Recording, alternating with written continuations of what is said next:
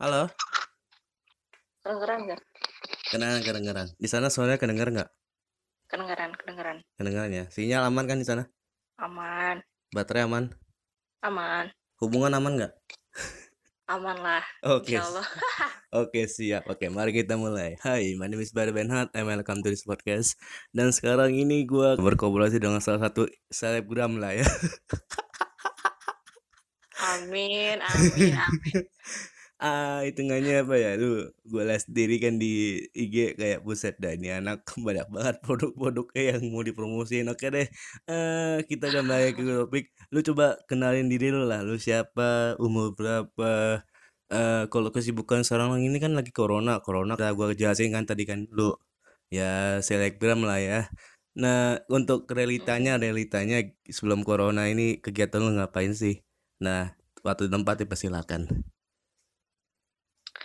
Oke, kenalin. Jadi nama gue Jinan Fauzia Batubara. Umur gue 24 tahun. Terus sekarang uh, gue kerja, udah kerja di salah satu perusahaan petrokimia. Yang mana gue kerjanya di lapangan kebanyakan. Terus kesibukan gue sebelum corona ini ya biasa sih sibuk kerja ke sana kemari kerja di lapangan kerja di kantor kayak gitu aja sih. Hmm. Terus selain itu apa ya paling ya jadi influencer aja di Instagram. Oke deh, ini kak top Ketawa iyalah, kan gue kaget orangnya. Ah, ini kan topiknya bukan mengenai Instagram kebetulan bukan tentang influencer, tapi mengenai penyakit yang lu alami sekarang ini yaitu autoimun. Nah, sebelumnya eh autoimun menurut versi lu ini gimana sih? Kan gue cari di internet kan banyak banget nih sumbernya dari apalah dari apalah. Nah, tapi dari versi lu sendiri itu pengertian autoimun itu apa sih? Kalau dari eh, referensi yang gue baca selain dari dokter ya, kan gue juga setelah mengalami penyakit ini pastinya banyak membaca kan cari referensi. Autoimun tuh ya sejenis ada apa ya imun kita bermasalah lah nggak balance. Istilahnya kalau misalnya eh, ada gigi lu gigi lu ompong satu gitu. Jadi dia tuh kayak menyebabkan ketidakseimbangan pas lo mengunyah kayak gitu sih. Jadi intinya ada ketidakseimbangan karena ada uh, apa ya sisi yang copot lah istilahnya di rantai uh, DNA lo mungkin atau di dalam tubuh kayak gitu gitu autoimun tuh banyak jenisnya sih ratusan bahkan gitu Nah, tapi yang lu kena ini di jenis bagian apanya? kalau gue kebetulan kenanya di Sorgen syndrome Itu maksudnya gimana tuh? uh, kalau Sturgeon syndrome itu kan uh, dia apa ya kayak kekurangan uh, cairan cairan di tubuh gitu. Maksudnya cairan-cairan mukosa entah itu air mata atau air ludah kayak gitu-gitu. Tapi dia juga ada versi yang ringan ada versi yang berat. Kalau misalnya di gue gue itu memang nggak ke arah yang kekurangan cairan mata dan lain-lain kayak gitu. Cuman gejalanya di gue itu gejalanya yang ringan-ringan doang. Kayak misalnya uh, suka migrain atau misalnya suka kayak ngerasa mah kayak kayak gitu-gitu kan itu gejala umum orang ya yang kebanyakan Hmm. orang juga ngalamin gitu. Terus kayak kadang-kadang suka pegel-pegel, orang-orang juga kan sering juga pegel-pegel gitu sih. Jadi apa ya autoimun ini menurut gue kalau misalnya kita uh, kalau misalnya gue nggak sengajain ngecek itu tuh nggak akan ketahuan kayak gitu. Hmm. Nah, ini kan apa ya? eh, menuntut lagi dari sejarah. Jadi hitungannya lu pertama kali mengetahui lu kena autoimun itu di kapan dan eh, lu taunya itu pas situasi lagi ngapain? Coba ceritain dong. Uh, Oke, jadi gini, jadi pas uh, awal Juni kalau nggak salah tuh tahun lalu, gue tuh kan masuk rumah sakit gara-gara tipes kan, tipes sama GERD, GERD itu yang penyakit asam lambung itu. Nah, setelah dari situ akhirnya gue selesai apa selesai rawat inap dan rawat jalan tuh gue nggak sembuh sembuh gitu. Maksudnya kayak masih pusing kayak masih sering pengen pingsan perut gue masih nggak sakit kayak gitu gitu akhirnya di situ dokter tuh banyak apa ya nyar, uh, nyaranin gue buat tes ini itu ronsen lah terus cek apa USG lah, cek paru-paru lah, apa-apa dan lain-lain. Ternyata nggak ketemu-ketemu gitu. Sampai dulu tuh gue tuh dikiranya kayak TBC usus lah atau apalah kayak gitu-gitu tuh. Nah akhirnya nggak, uh, akhirnya kan nggak ketahuan tuh dari penyakit apa. Akhirnya salah satu apa jalan terakhir tuh dicek autoimun gitu barangkali dari situ. Nah barulah dari situ barulah ketahuan di situ penyakitnya ternyata gitu. Hmm berarti hitungannya lu selama lu sakit di rumah sakit itu udah berapa hari sih lu uh, rawat inap di rumah sakit itu gue rawat inap seminggu sih rawat jalan wow. gue tuh tiga minggu ya. Gue tuh dulu hampir gak masuk kantor gak masuk kantor lo hampir sebulan gitu hitungannya. Karena gak sembuh sembuh hitungannya apa ya? Uh, maaf kata ya sebelumnya ya. Kok biasanya ini orang awam berpikir bahwa kalau misalnya cuti satu bulan itu mungkin kalau misalnya ada cuti hamil. Iya, iya, gue cuti sakit sih kemarin. Wow, dan untungnya apa ya dari pihak perusahaan yang lu kerja ini kayak mentolerin lah ya? Ya udahlah ya si Jinan ini kan lagi sakit ya udahlah gak apa-apa lah dibiarin aja bisa sampai satu bulan gitu kan. Ya untungnya untungnya gitu gitu sih. Sebenarnya se, apa ya sebenarnya kalau selagi ada proofnya lagi ada buktinya gitu kita ngirimin surat sakit diagnosisnya apa kayak gitu gitu ya dibolehin dibolehin aja. Hmm gitu. Tapi ada pengurangan gaji nggak sih yang lu dapetin? Apa mungkin kayak sebulan sama lu sakit itu Enggak sih sama aja kalau sakit nggak ada gitu. Wow, berarti hitungannya pas lu sakit lu dap masih dapat pendapatan gitu lah ya? Iya, iya nggak dipotong kalau sakit wow, di gue kebetulan. Keren amat. Apa ya hitungannya ya? Uh, sekarang kan uh, kita udah tahu sendiri kan bahwa uh, dari salah satu artis contohnya kayak Raditya Dika atau mungkin kayak Ashanti itu kan rata-rata hmm. orang kalau misalnya begitu iya, iya, gitu kan. benar, benar. Biasanya kan kalau orang-orang yang kayak gitu kan artis kan biasanya uh, mungkin kayak anak kecapean atau mungkin kayak kerja mulu workaholic. Nah, biasanya itu penimbul awal-awalnya autoimun itu dari mana sih? Oke, sebenarnya kalau misalnya yang gue baca nih, kan gue cari referensi banyak juga ya.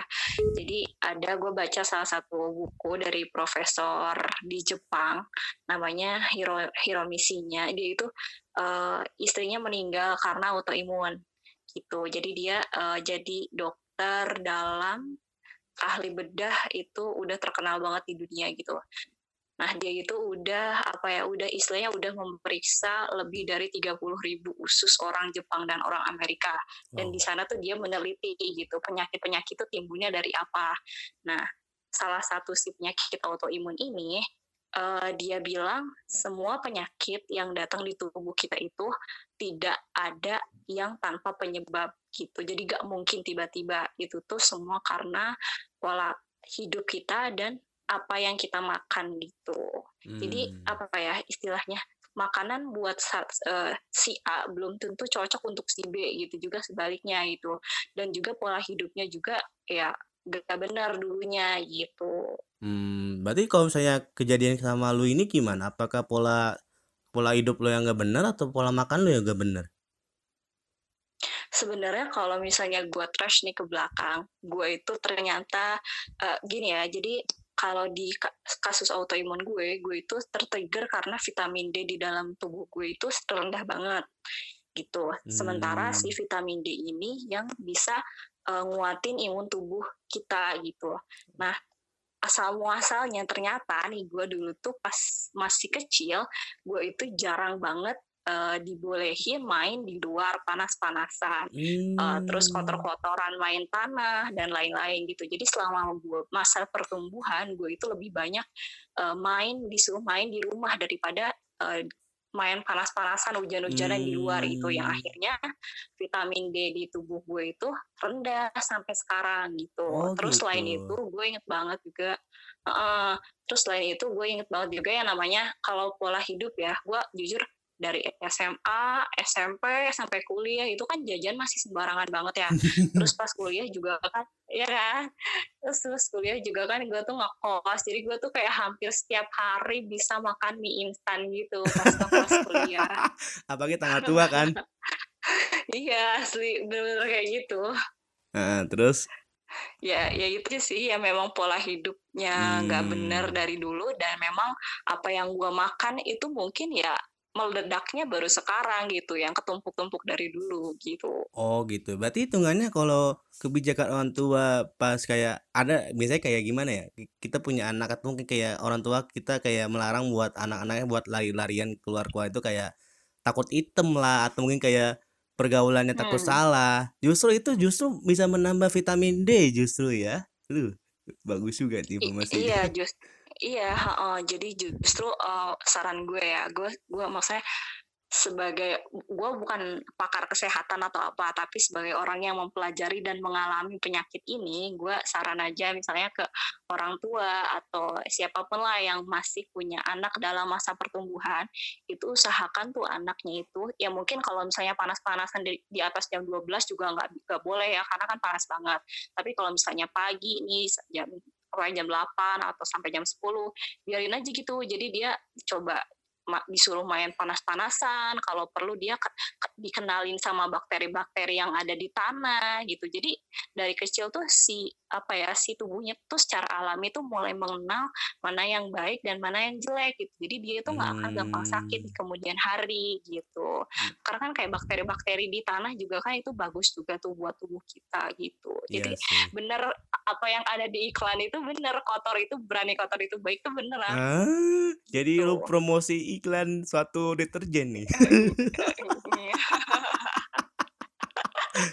Biasanya kalau iklan-iklan begitu kan apa ya, tagline satu deterjen kayak, wih itu ya terkenal banget sampai Iya tahun iya. 2000-an kayaknya, gue lupa. Iya. Heeh. Ya ternyata itu ternyata itu. Ya masalahnya kan kalau bikin tagline kan nggak mungkin asal-asalan, Neng, kayak berani kotor itu jahat kan nggak Benar lucu benar. juga kan. Emang bener-bener realita makanya Iya. bikin tagline iklan. Oke deh, eee, ini kan berhubungan juga dengan COVID-19 jadi kan kayak apa ya, Mhm pemerintah kan pemerintah kan suruh bilang bahwa imun kita bertambah jadi hitungannya kita nggak terkena COVID-19. Nah itu kan kata lu sendiri kan justru lu terkena di bagian imun, autoimun. Jadi hitungannya gimana dong cara mensiasatinya lu gini? Kan pastinya kan takutnya ya, ini kita maaf maaf kata ya, kita bicarakan dulu tentang jeleknya, eee, gue takutnya lu malah lebih rentan atau mungkin au autoimun autoimun orang-orang lain itu justru le lebih rentan gitu daripada orang lain lain-lain, itu bener nggak sih? Kalau dibilang lebih rentan bener banget, karena orang autoimun kan imunnya nggak seimbang. Jadi buat bukan ka bukan karena misalnya si imunnya menyerang tubuh sendiri gitu ya. Jadi si imunnya ini nggak seimbang, jadi makanya orang autoimun itu udah pasti nih ya, hampir semua orang yang autoimun dikasih suplemen vitamin D3 yang tinggi dosisnya. Karena suplemen dari matahari itu biasanya nggak cukup buat memenuhi kebutuhan vitamin D kita gitu. Jadi bener banget kalau misalnya dokter atau pakar kesehatan nyaranin gimana caranya supaya terhindar dari Covid, kita harus sering-sering berjemur. Karena memang bener banget vitamin D itu paling cepat diserap itu ketika kita berjemur gitu. Jadi buat orang autoimun atau siapa pun, buat mencegah COVID-19 ini memang harus harus sering berjemur dan konsumsi vitamin D, contohnya kayak dari minyak ikan dan lain-lain. Mmm. Nah itu emang konsumsi apa ya, konsumsi matahari yang cukup buat vitamin D di dalam tubuh itu berapa jam sih biasanya? Biasanya kalau berapa jamnya itu, 1/2 jam cukup atau 15 menit juga cukup sih gitu. Jadi tergantung apa ya, tergantung orang yang aktivitasnya gimana dulu nih. Kalau misalnya orang-orang yang seharian aktivitasnya di kantor, di ruangan ber-AC, kerja gitu kan, pergi pagi, pulang sore, nggak nemu matahari gitu. Bias pasti beda kan aktivitasnya sama orang-orang yang misalnya kesehariannya nyangkul di sawah. Nah orang-orang yang kayak orang kantoran yang lebih terkena jarang terpapar sinar matahari, itu biasanya, eee, butuh, eee, berjemur dalam waktu yang lebih lama dibandingkan orang-orang yang aktivitasnya di luar ruangan, kayak gitu. Mmm, autoimun itu jatah buat terpapar sinar matahari yang cukup itu berapa jam sih? Atau mungkin ada perbedaan gitu antara autoimun atau yang manusia biasanya gitu yang nggak terkena autoimun gitu? Kalau yang autoimun sih, eee, pastinya lebih lebih lebih haru apa ya, lebih lebih butuh banyak ya. Soalnya autoimun sendiri tuh biasanya ter-trigger dari vitamin D yang kurang, mau apa pun itu jenisnya gitu kan. Mau itu jenisnya yang apa, lupus lah atau dan lain-lain lah, kayak gitu. Pasti penyebabnya tuh ada vitamin D yang kurang gitu di dalam tubuhnya. Nah, vitamin D orang normal itu setahu gue, itu batas bawahnya itu dia dikatakan udah udah apa udah kurang banget vitamin D-nya tuh 30 uh, tiga apa ya sekitaran 30 apa gitu lah. Nah, sementara orang normal itu kayak tuh uh, normal itu dari 50 sampai 300 misalnya kayak gitu. Nah, orang-orang autoimun itu rata-rata punya vitamin D itu di dalam tubuh itu kayak sekitar cuman 11 atau misalnya 16 kayak gitu lah pokoknya. Nah, dan gue itu dulu pas pertama banget tahu autoimun gue itu dulu cuman 10 nilai auto uh, wow. kandungan autoimun gue eh, kandungan vitamin D gue di dalam tubuh bener-bener jauh banget dari kata minimal gitu minimalnya aja 30 hmm. gitu sementara gue cuma di angka 10 dan itu bener-bener harus bener-bener di up banget dan alhamdulillah setelah gue rutin berjemur gue rutin konsumsi vitamin D dari minyak ikan sekarang gue udah mulai naik tuh ke angka 27 seenggaknya udah mendekati minimal gitu. Oh. Nah kalau oh. misalnya si vitamin D ini tercukupi, kebanyakan orang autoimun itu bisa sembuh kayak gitu. Jadi dengan dengan vitamin D-nya cukup di dalam tubuh, orang-orang autoimun ini istilahnya autoimunnya nggak ngeflare lah gitu, nggak nggak apa nggak kambuh gitu. Hmm gitu. Berarti hitungannya autoimun itu sering kambuh juga ya? Iya benar. Jadi dia itu sering kambuh. Pokoknya salah salah makan aja atau misalnya pola hidupnya nggak bener aja, dia sering nge-flare. Biasanya kayak gitu. Hmm. Berarti hitungannya lu pernah kambuh juga dong berarti hitungannya? Oh, sering, enggak eh, sering juga sih maksudnya beberapa kali gitu. Jadi kalau misalnya gue kecapean atau misalnya kayak kemarin tuh, kemarin kan musim hujan, gue jarang nemu sinar matahari. Itu benar-benar kayak yang lemes banget, terus kayak yang sering pegel-pegel kayak gitu. Iya yes, Asli. Iya gitu. Waduh, waduh bahaya juga ya. Tapi kalau misalnya apa ya uh, tanggapan-tanggapan orang mengenai autoimun gitu contohnya kayak teman-temanmu kayak apa ya uh, melihat melihat kamu gitu kayak kayak tadi kan tadi kan kamu kayak bilang kan ibaratkan kayak hujan kamu lemes-lemes. Nah itu tanggapan-tanggapan orang kayak kamu gitu kayak ih Jinan kok kamu kenapa sih? Kamu kekurangan darah? Apa gimana gitu? Apa gimana gitu? Tanggapan-tanggapan teman-temanmu yang lain gitu mengenai kamu gitu yang autoimun. Dapat dapat respon positif itu atau justru dapat respon yang negatif gitu kebetulan semua orang kan kayak udah tahu gitu ya. Aku kan sempat pernah nge-share juga tuh. Jadi aku sengaja nih aku nggak menutupi kalau aku itu adalah orang autoimun gitu. Jadi teman-teman aku tuh kayak uh, malah ngelihat aku ya justru uh, positif gitu, jaga kesehatan ya, kayak gitu-gitu. Terus kayak gue kayak sering dikirimin tiba-tiba dikirimin buah lah di meja gue, kayak orang-orang positif banget sama gue gitu karena uh, apa ya? Karena gue yang autoimun ini, uh, eh, gue akhirnya uh, sering sharing beberapa tips sehat gitu. Tips sehat ini kan nggak ber, gak cuma berlaku buat orang sakit ya. Sehat itu kan apa ya? Uh, sakit itu kan jangan jangan dibelakangin itu maksudnya orang ya lebih baik mencegah daripada mengobati kan gitu jadi gue yeah, sharing betul. suka sharing makanan sehat lah atau apalah pola hidup yang sehat kayak gimana gitu. Jadi orang-orang nih sebelum ada COVID-19, gue tuh udah start duluan berjemur, posting-posting berjemur gitu sebelum orang-orang akhirnya sekarang ikut-ikutnya berjemur gitu kan. Jadi ya positif, iya kan? positif aja sih kalau orang-orang ngelihat gue ya mereka udah mengerti gitu. Hmm. Ya jadi teman-teman gue juga justru uh, malah lebih banyak sharing ke gue kalau misalnya mereka punya penyakit gitu. Nah. Jadi kayak misalnya mereka sakit apa nih?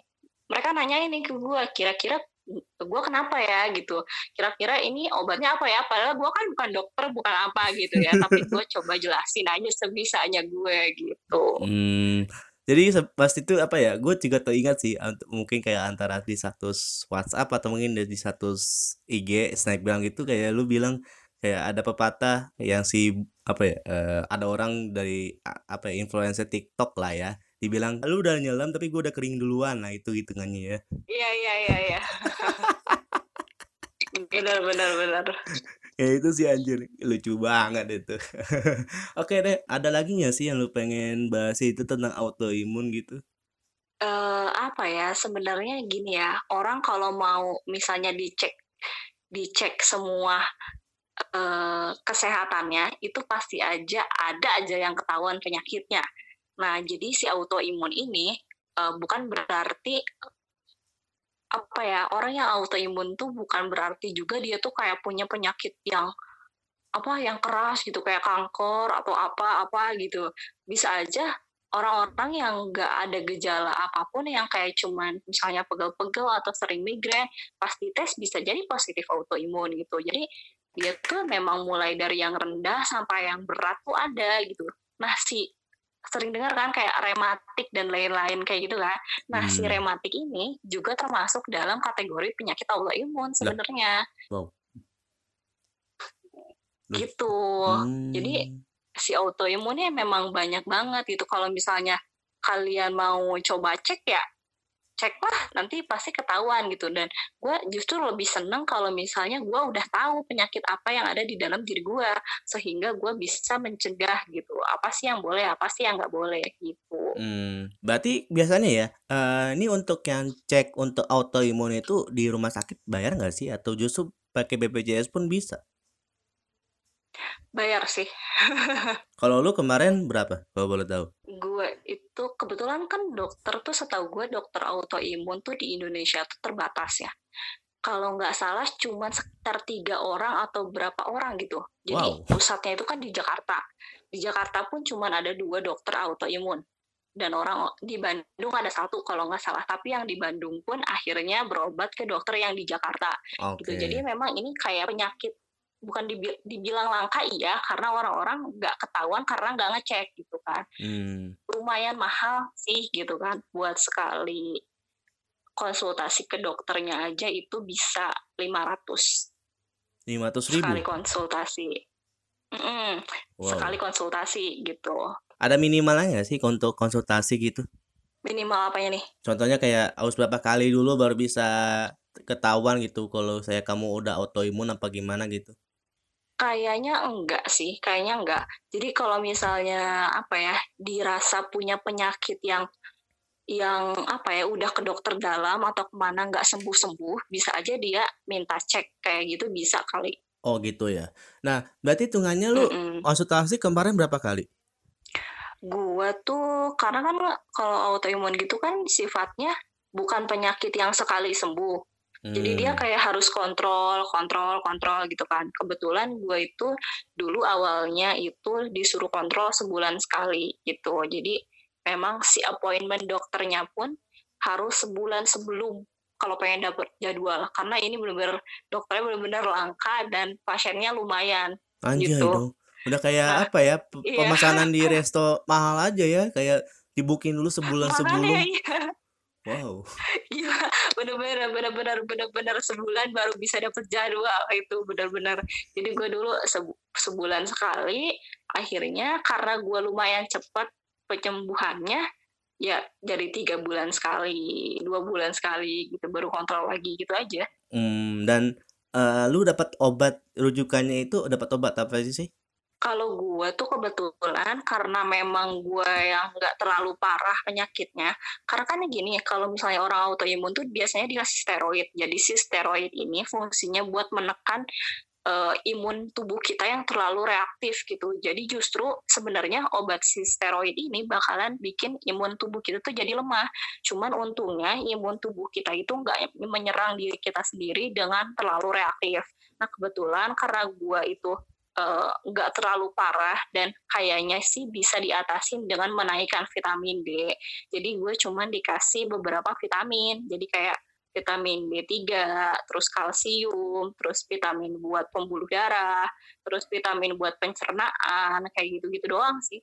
Mmm, gitu ya. Nah, tadi kan kata lu sendiri kan apa, eee, pengaruh dari autoimun imun sendiri kan kayak, eee, makan nggak sehat atau mungkin kayak, eee, Mhm curang mhm. kurangnya berjemur gitu kan. Nah, eee, apa sih siasat lu gitu kayak apakah lu udah mulai mengurangi junk food atau mungkin kayak apa gitu loh untuk, mmm, apa ya, untuk lu makan untuk kayak sarang-sarang ini tuh biar menambah vitamin D lu itu atau mungkin kayak menghilangkan full gitu untuk autoimun lu? Eee, kemar kebetulan apa kemarin, eee, pas gue yang nggak sembuh-sembuh itu, yang pas apa ya, Juni Juli apa Agustus gitu kan, gue tuh kan itu bener-bener sempet nge-down ya di situ. Karena karena gue itu gak tahu gitu autoimun tuh sebenarnya apa gitu pada awalnya. Kayak ngedenger kata autoimun tuh kayak udah sejenis hah lupus hah leukemia kayak gitu-gitu kan. Dan akhirnya iya kan benar kan? Kayak awam gitu kan kita Iya awam, awam, gitu sama yang awam. kayak gitu terus Biasanya kalau osteo ya osteoporosis kan udah tahu lah, mungkin kayak uh, TBC kan udah tahu kan kayak gimana kayak ah autoimun apaan ini imun imunnya berlebihan apa gimana gitu kan. Iya gitu jadinya. Nah dokter juga justru bilang gini, kamu jangan coba-coba coba-coba cari ya autoimun apa gitu. Dokternya malah bilang kayak gitu. Terus, hah kenapa kenapa nggak boleh cari? gitu kan? Ternyata kata dokternya itu semakin kita stres, semakin nanti autoimunnya nge-flare katanya gitu. Lah, Jadi mending gak- mending lebih baik bener. Jadi lebih baik gak usah gak usah tahu gitu. Nah tapi aku tuh kan orangnya kepo ya bandel. Aku justru cari cari banyak buku cari banyak referensi. Nah ah, akhirnya di situ dari karena apa ya keinginan gue yang kuat banget gitu buat sembuh itu tuh mulai dari Agustus tuh gue udah udah berubah pola hidup. Mulai dari situ udah lama sebenarnya gitu. Jadi eh, gue itu udah mulai ngurangin makanan yang digoreng. Jadi kalau bisa yang dipanggang aja kalaupun eh, dibakar yang nggak gosong-gosong banget gitu. Terus tapi makanannya tuh harus usahain harus mateng gitu. Cuman matang di sini dalam artian jangan yang sampai berkali-kali digoreng gitu. Misalnya nih ayam bekas dua sehari yang lalu goreng lagi. Gorengan tadi pagi udah digoreng siangnya goreng lagi gitu. Jadi jangan jangan berkali-kali kena minyak goreng. Terus kalau misalnya di, di- dibilang yang direbus-rebus juga nggak nggak terlalu kayak gitu banget ya. Jadi gue cuman apa ya berusaha buat makan dengan wujud yang mendekati aslinya gitu. Jadi misalnya kalau eh, jeruk ya gue makan jeruknya gitu nggak di nggak di apa ya nggak kayak minum sari jeruk atau apa gitu dan lain-lain. Kalau misalnya gue eh, apa ya makan sayur juga nggak terlalu diolah yang berlebihan ya udah kayak cuman ditumis sekali dan sekali itu harus langsung habis kayak gitu. Hmm, terus gue juga apa ya sering berjemur terus gue juga sering minum infused water. Sering lihat kan di postingan IG gue gue sering infused water juga ya kan iya nah iya. itu bener-bener ngebantu banget bener-bener ngebantu banget sampai akhirnya si dokternya itu bilang kok kamu cepet banget ya pemulihannya gitu karena orang-orang Hmm. lain itu nggak ada yang secepat gue gitu makanya Oh, gue langsung dikurangin dosis obatnya gitu oh. Emang biasanya ya, biasanya ya. Biasanya untuk pemulihan itu emang berapa lama sih? pemulihannya eh, orang tuh apa ya autoimun tuh orang-orang yang datang ke klinik barengan gue itu autoimun tuh udah bertahun-tahun. Wow. gitu. Jadi kayak kayak ya udah setiap setiap itu setiap apa eh, selama bertahun-tahun itu ya naik turun kadang nge-flare kadang sembuh kadang nge-flare kadang sembuh kayak gitu. Ada yang sampai sama gue sama kayak gue juga Sjorgen syndrome, syndrome juga. Dia di saat nge-flare bener-bener sampai nggak bisa jalan sama sekali. Nah, kayak gitu bener-bener bener-bener kakinya kebas nggak bisa digerakin pegel bener-bener nggak bisa jalan sama sekali gitu Hmm. gitu Gue kira justru apa nah gitu kayak eh mak- mungkin kayak cuma enam bulan doang atau mungkin cuma setahun bah ada yang bertahun-tahun juga gitu lah ya. Iya, jadi memang emang kan ini kan katanya penyakit kan nggak bisa sembuh ya, kata dokter. Kata dokter kan penyakit ini nggak bisa sembuh. Tapi menurut gue, selama orang itu hidup, selama itulah juga dia berpotensi buat berpenyakit, entah itu autoimun atau penyakit yang lain kayak gitu-gitu kan. Itu buat semua orang Hmm. gitu. Maksud gue, ya benar sih, misalnya nggak bisa eh, total sembuh gitu, ya benar sih kalau misalnya sel- selama hidupnya makanan dan pola hidupnya nggak dijaga ya bisa sakit lagi gitu siapa pun orangnya mau sakit autoimun kayak mau tiba-tiba stroke kayak mau tiba-tiba jantung gitu kan kayak Hmm. ya udah jadi cara terbaik ya harus mengontrol memang kayak gitu. Berarti hitungannya ada per, ada ada peluang juga dong kayak uh, selain autoimun dia juga terkena penyakit yang lain juga? Ada peluangnya gitu juga dong. ada kalau misalnya eh, dia kena jenis autoimunnya yang parah kayak lupus. Lupus itu kan dia eh, komplikasi ke semua organ ya kayak ke jantung ke ginjal kena ke kulit kena ke pembuluh darah kena ke saraf otak kena gitu. Kayak lupus kan memang jadi separah itu. Tapi banyak juga orang yang bisa sembuh dari lupus. Kayak gue juga sering nontonin kan akhirnya orang-orang yang apa ya punya penyakit yang sama kayak gue gitu. Hmm. dia jadi motivator lah di YouTube atau apa pun. Jadi benar-benar dia benar-benar bisa lembuh da sembuh dari lupus yang sebegitu mengerikannya. Ada juga yang kayak gitu Hmm, gitu. Nah, tadi kan apa ya? Kita flashback sebentar kan. Tadi kata kata lu kan dokter dokter yang mengurus autoimun bilang kayak penyakit autoimun itu nggak pernah sembuh. Apa tuh kayak gak, bisa sembuh lah ya. Tapi ada nggak sih kayak lu lihat justru kayak ada pasien yang ternyata benar loh, ada ada loh yang kayak uh, autoimun ini bisa sembuh. Dan itu pertama. Yang kedua, kan kata lu sendiri kan kata dokter sendiri ya, kata dokter sendiri kan kayak jangan cari atau autoimun itu apa dan lu malah malah ngeyel untuk mencari tahu. Nah, itu lu untuk kayak kepo-kepo gitu apakah lu makin stres untuk mengetahui faktanya bahwa autoimun begini apa gimana gitu? Kalau buat yang pertama itu kan tadi gue udah disebutin ya banyak orang yang berhasil sembuh dari autoimun sekalipun itu autoimun yang mengerikan kayak lupus hmm. gitu itu hmm. jadi motiv motivasi buat gue juga terus uh, yang kedua dengan gue mencari dan mempelajari autoimun itu apa? Kalau mempelajarinya bener-bener dan gak setengah-setengah gak malah bikin stres tapi malah bikin gue jadi tahu kalau ini tuh ternyata sebabnya dari sini dan bisa sembuh dengan ini gitu. Hmm, itu jadi malah malah mempermudah gue sih dalam penyembuhan justru. Hmm, berarti tuh kayak cuma sugesti dari dokter itu doang dong kayak memberitahu kayak jangan cari itu karena nanti kalau saya lu cari tahu nanti lu makin stres itu sugesti doang dong berarti ya? Kalau misalnya untuk orang-orang yang mungkin apa ya nyarinya sekedar nyari-nyari autoimun apa di Wikipedia atau apa gitu-gitu yang sumbernya nggak jelas kan pasti apa ya infonya tuh sepotong-sepotong gitu. Autoimun hmm. adalah penyakit yang mengerikan sejenis lupus dan lain-lain gitu kan. Nah, hmm. Nah maksud si dokternya ini benar, menurut gue maksud dokternya ini benar karena ketika orang itu stres dia malah tambah naik autoimunnya, sedangkan orang-orang yang uh, punya penyakit autoimun atau apa pun lah sejenis mau kanker lah mau apa jantung dan lain-lain mereka kan dengan tambah stres makin tambah parah penyakitnya hmm. gitu jadi sugesti dokter tuh benar menurut gue gitu. Tapi untuk orang-orang yang benar-benar mempelajari karena pengen sembuh itu menurut gue gak apa-apa. Eh, kalian cari aja gitu sumbernya tapi dengan sumber yang jelas gitu. Hmm. nah tadi kan kata lu kan biasanya untuk minuman yang biasanya lu konsumsi kan itu infus water. Nah itu infus infus apa? Infus water hmm.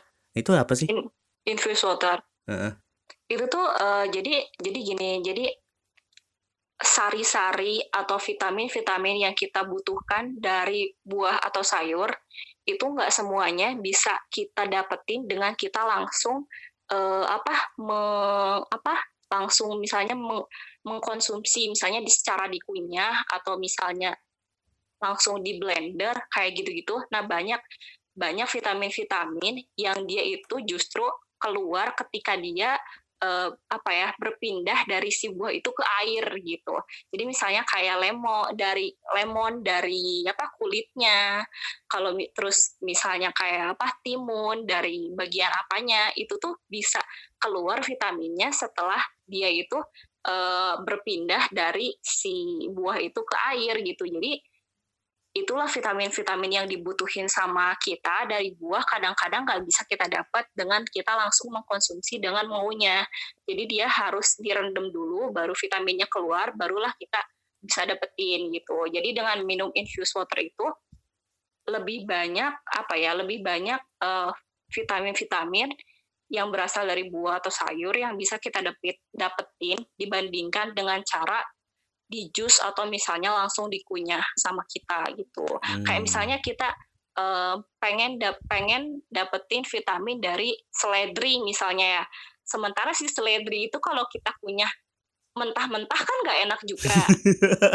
nah dengan iya kan, bener yeah. kan? Atau misalnya vitamin dari apa kulit jeruk kulit lemon gitu. Kalau misalnya kita gigit kan juga pahit gitu As kan. Nah, pahit ya, dengan, ya, bukan asam. Dengan ya? si infused water itulah solusinya gitu. Hmm, oke okay, oke okay, oke okay, ya ya. Nah, apa tuh hitungannya uh, campuran-campuran buah atau mungkin sayur yang lu biasa ya campurin di infused water itu apa sih? Eee, kalau misalnya campuran buah dan sayur, yang biasa tergantung sih ya kalau misalnya, eee, kita lagi pengen kulitnya misalnya kalau misalnya buat cewek nih lagi pengen, eee, lagi ada masalah kewanitaan atau lagi berjerawat, kulitnya lagi nggak sehat, itu bisa minum infused water dari timun, kayak gitu. Terus kalau misalnya buat orang-orang yang kena gangguan pencernaan dan lain-lain, itu bisa minum infused water dari lemon, kayak gitu-gitu. Tergantung sih, gue mix aja sebenarnya. Mau itu lemon sama timun, lemon sama madu, apa sama semangka atau sama apa apa pun bisa gitu dijadiin infus infused water. Mmm, Kayak gitu gitu. ya. Nah, masalahnya gimana ya, eee, untuk yang berkaitan juga dengan COVID-19 yang tadi kata lu kan mengenai infused water, pasti kan itu kan ada Mhm. lah buah-buah yang pengen dicampur juga kan, sedangkan untuk mencari bahan-bahan begitu aja sekarang udah makin susah loh, Jinan. Makanya itulah. Iya, benar benar. Nah itu s eee, Benar benar. ada nggak sih kayak, penggan penggantinya lah itu, eee, untuk mengganti semua gitu biar kayak autoimun ini apa ya, kayak biar menambah vitamin D-nya gitu loh? Kalau misalnya cari, eee, apa ya, buah-buahan kal ya sebenarnya kan banyak banget ya misalnya buah-buahan atau misalnya sayuran-sayuran yang bisa, eee, meningkatkan imun tubuh kita gitu. Dalam artian imunnya imun yang bagus gitu, bukan imun yang bisa nyerang ke diri sendiri. Ya. Salah satunya sih de dengan dengan berjemur itu udah udah paling efektif menurut gue, karena sinar matahari itu kan bisa didapetin secara gratis gitu. Mmm. Kapan pun dan di mana pun gitu, dengan berjemur kita bisa dapat. Terus kalau misalnya buat kayak lemon, jahe, katanya kan sekarang harus minum lemon, harus minum jahe, harus minum kunyit. Itu kan di sekarang di beberapa apa, di beberapa kota itu kan udah susah nyari, terus harganya juga mahal banget kan ya sekarang.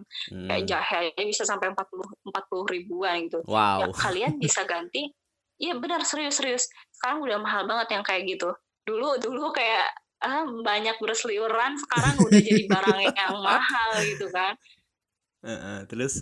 Kalau misalnya saran-saran gue sih apa ya, ya udah kalau misalnya kalian nggak bisa dapetin itu semua, kalian bisa ganti dengan pola makan kalian yang sehat gitu. Misalnya dengan apa ya, kalau misalnya nih kita nggak dapet apa, nggak dapet lemon, sementara lemon tuh bagus buat pencernaan dan lain-lain. Ya udah kita buat mensiasati si pencernaan itu, ya kita pola makannya harus bagus. Misalnya kita minum 2 liter air dulu sebelum makan, supaya pencernaan kita jadi bersih. Karena kan sebenarnya fungsi si lemon itu selain menetralkan asam lambung, dia kan memperbaiki dan mem apa ya, memperbaiki kinerja usus sebelum kita siap untuk makan gitu. Jadi sebenarnya si infused water lemon dan jahe dan lain-lain itu, dikonsumsi itu setengah jam sebelum makan, gitu. Mmm, Nah, iya iya. Gitu. Kalau misalnya nggak ada, ya udah kalian misalnya minum 2 liter air gitu sebelum makan, terus ka kalian bisa clean eating gitu, nggak banyak terlalu banyak diproses, kayak gitu-gitu aja sih. Itu juga bisa memperkuat kok. Terus kayak olahraga, kayak gitu-gitu aja. Mmm, Nggak nah usah maksain lah, heeh. Iya. Berarti hitungannya apa ya, kata lu kan, eee, untuk menambah vitamin D kan eee, lu harus berjemur. Nah itu nggak takut gelap gitu loh? Apa kayak lu harus pakai Enggak sih. Lu apa lu harus pakai lururan dulu buat biar biar menangkal vitamin D gitu? Kan biasanya biasanya ya, biasanya kalau misalnya kita ke pantai kan, nah kita kan pasti ada lah, eee, ada sinar matahari yang masuk ke tubuh kita. Nah itu biasanya orang-orang Iya pada iya. pakai apa, eee, apa, lururan apa gimana lupa gua. Kalau misalnya kalian nggak pengen kulitnya hitam, ya udah pakai sunblock. Ah, sunblock, Itu ah, aja sorry. sih. Sunblock. Iya, heeh. Jadi kalau misalnya nggak pengen kulitnya hitam, ya udah pakai sunblock aja gitu kan. Karena beberapa orang kan ya pengen kulitnya putih atau apa, terus ke muka juga kan takutnya jadi hitam. Nah, Iya. kalau misalnya gue, gue itu lebih lebih takut sakit dibandingkan lebih takut hitam. Wow. Bener. Jadi jadi gue ya bodo amat kalau misalnya gue mau hitam atau putih ya itu nggak jadi masalah, emang itu tolak ukur kecantikan gitu. Ya lebih lebih baik iya kan? Kayak lebih baik ya udah, lebih mendingan sehat lah daripada takut hitam, ngapain. Iya iya, soalnya gue juga nggak pernah lihat tuh seorang jinan gitu, nggak pernah itu gue lihat gelap gitu atau mungkin kayak hitaman nggak nggak pernah gue lihat itu. Tetap aja putih-putih aja. Sumpah, itu itu kayak item-item kayak gitu ya, apa ya, banyak lah gitu bisa bisa kita usahain dengan luluran dan lain-lain. Tapi kalau kita sakit kan susah, repot.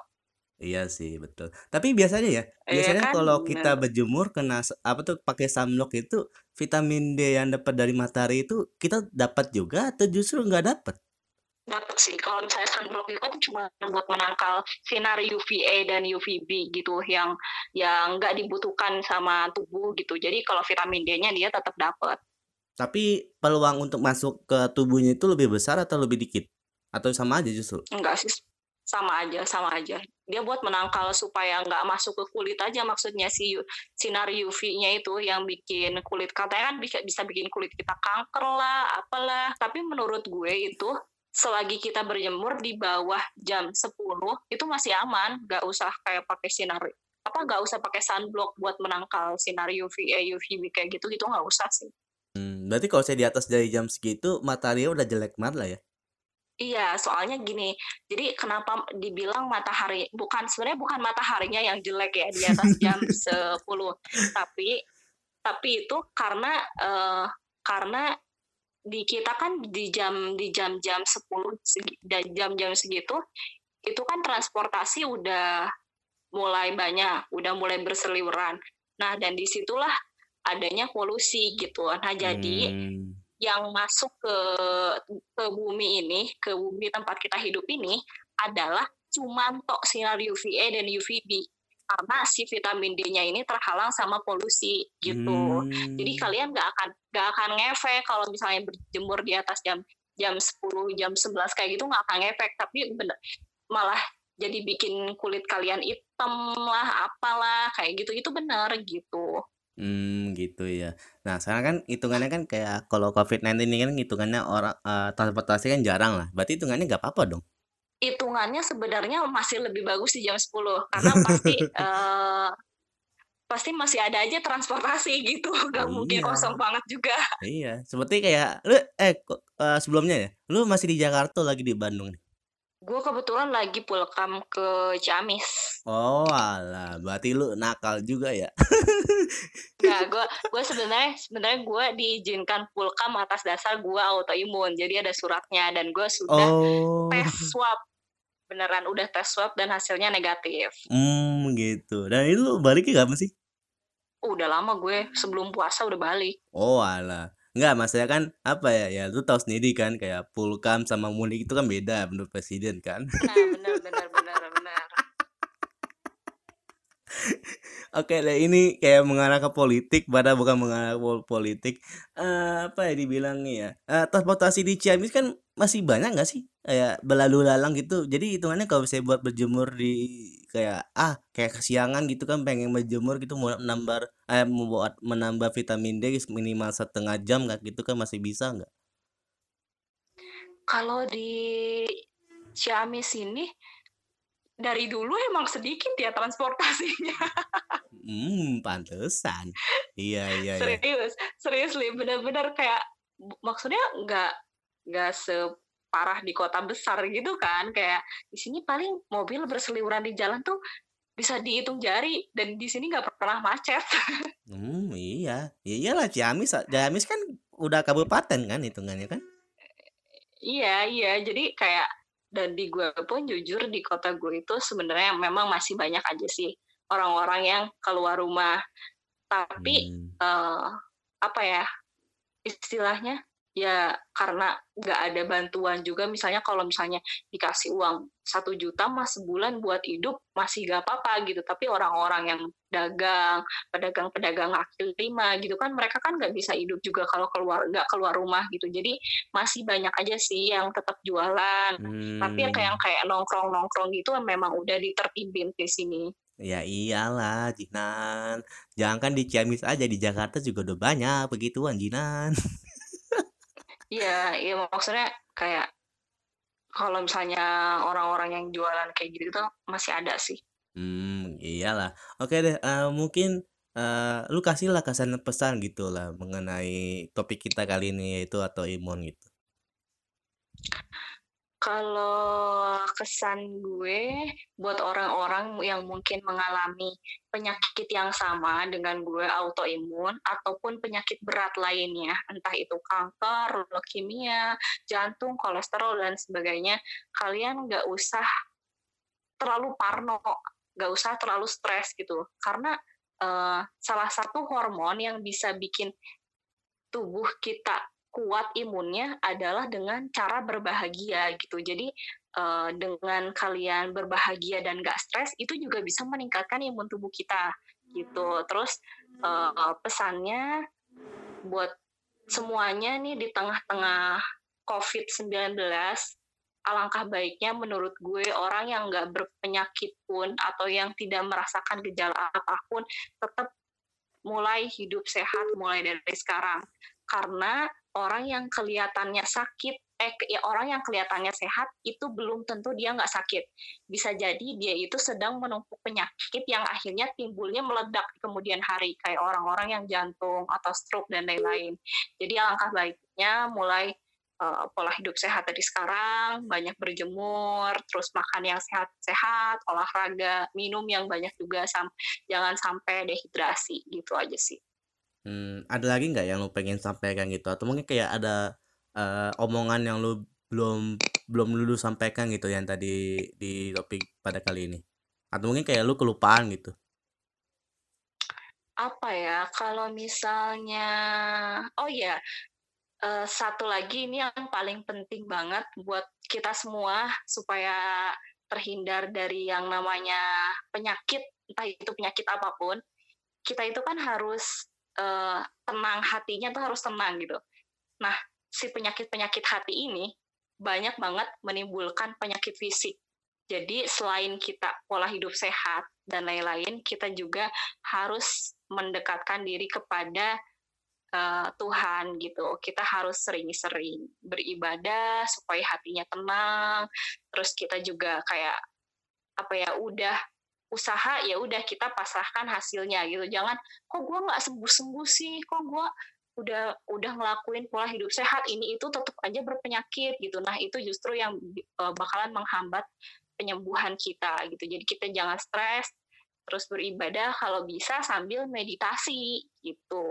Hmm, berarti hitungannya apa ya? Ini baru pertanyaan uh, pertanyaan yang gue baru terlintas di pikiran gue yaitu uh, berarti hitungannya lu orangnya bodoh amat dong? Iya benar-benar cara paling cara paling terbaik ad, untuk uh, recovery itu kita adalah dengan kita tidak menyadari kalau kita punya penyakit itu.